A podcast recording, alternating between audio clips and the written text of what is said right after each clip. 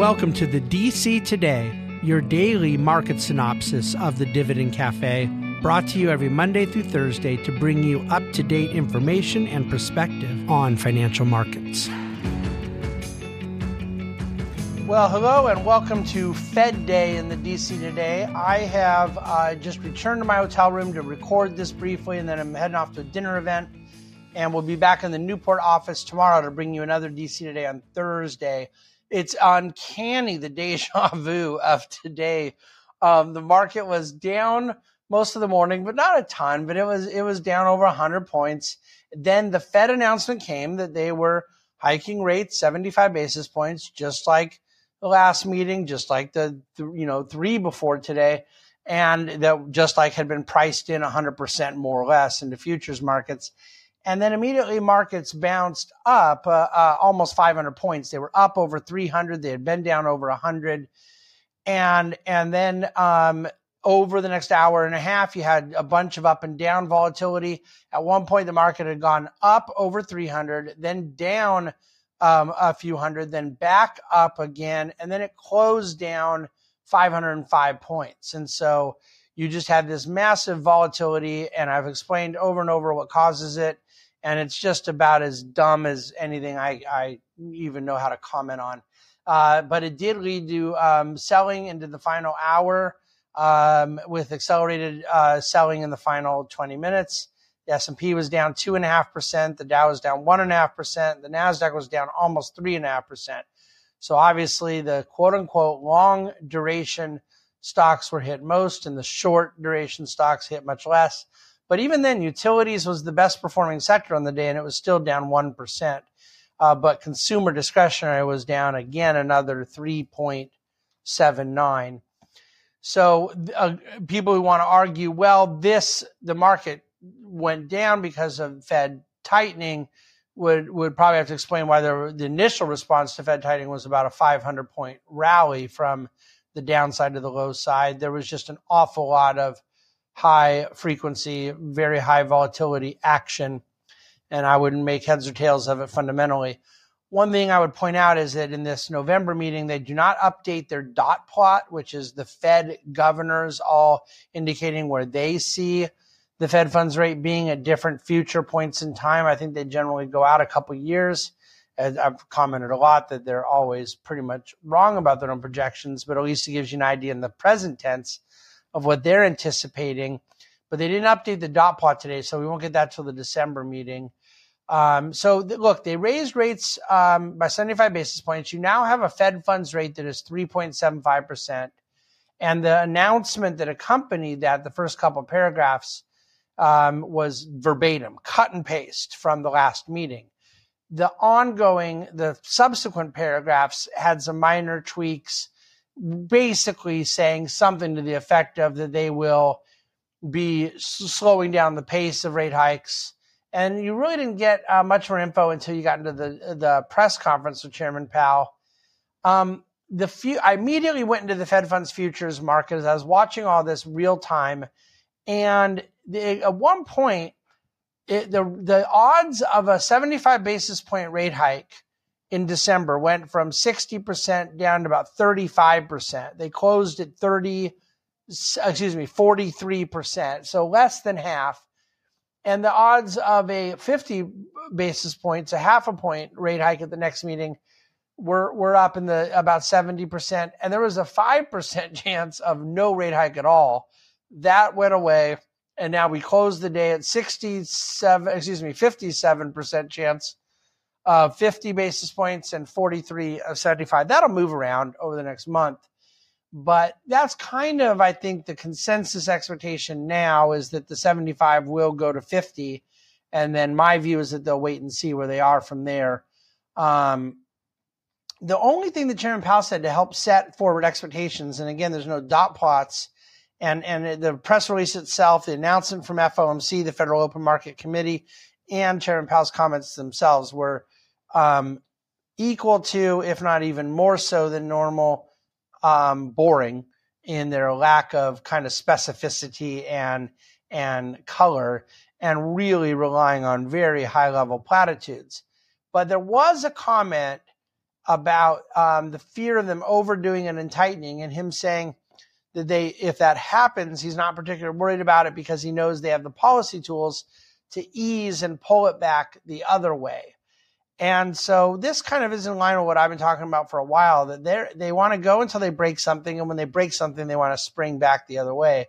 And Powell all but sort of said that today. I mean, it, the language was a bit more couched. Um, what I call that, and what we in the investment world call it, is a boom bust cycle, the exacerbation of a boom bust cycle. Um, Powell, Chairman Powell didn't necessarily use those words, but he kind of freelanced his way into talking just about that. By the way, bank reserves are down $1.2 trillion since last December. And so there's a lot of money that has left bank deposits. Uh, that it's reduced the excess reserve level on deposit with financial institutions, banking institutions, and then uh, replaced it with that cash money funds, money market funds primarily being increased by more or less the same level. And, and so a lot of that quantitative tightening has been done for them, and, and it reinforces my theory that quantitative tightening will be done before it even really gets uh, started.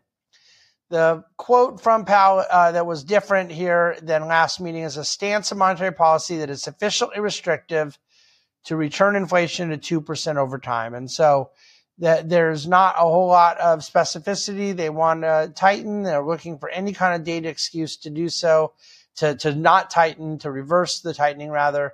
And then there was um, no talk at all about M2, the money supply level, which is now, which was way high, uh, up post COVID, has come way back down and is fact now uh, for a month or two, been at a slightly negative number. And um, no reporters ask him about M2.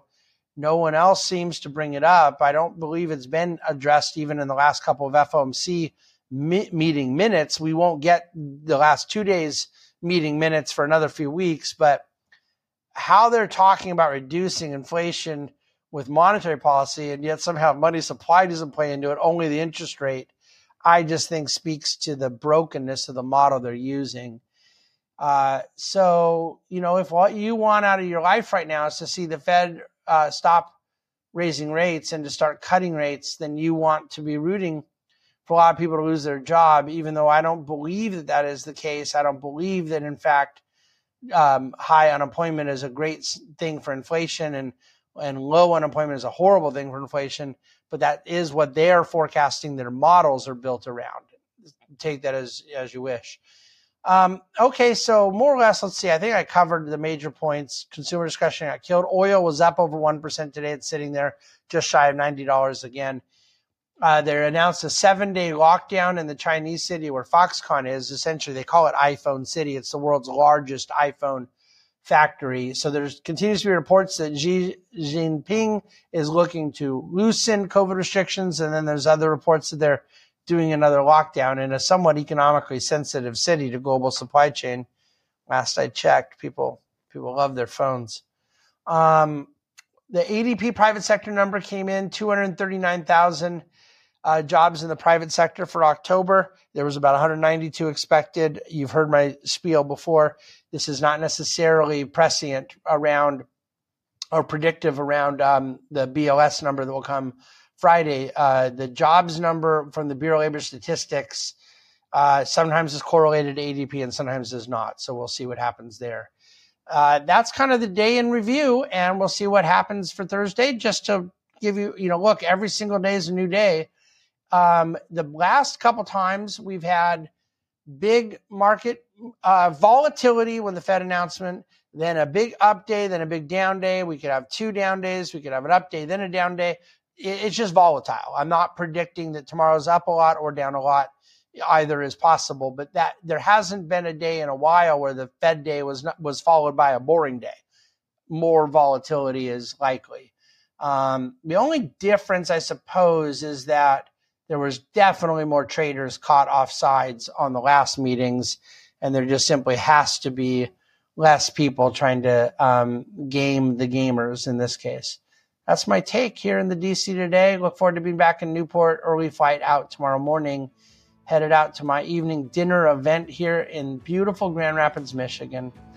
uh, Fed Day is the best day. And uh, if you have any questions, you can send them to questions at thebahnsengroup.com and we will answer. And, and there is a question today that I loved in the dctoday.com if you uh, are looking at the written version. Okay, thanks again. The Bahnsen Group is a group of investment professionals registered with Hightower Securities LLC, member FINRA and SIPC, and with Hightower Advisors LLC, a registered investment advisor with the SEC. Securities are offered through Hightower Securities LLC. Advisory services are offered through Hightower Advisors LLC. This is not an offer to buy or sell securities. No investment process is free risk. There is no guarantee that the investment process or investment opportunities referenced herein will be profitable. Past performance is not indicative of current or future performance and is not a guarantee.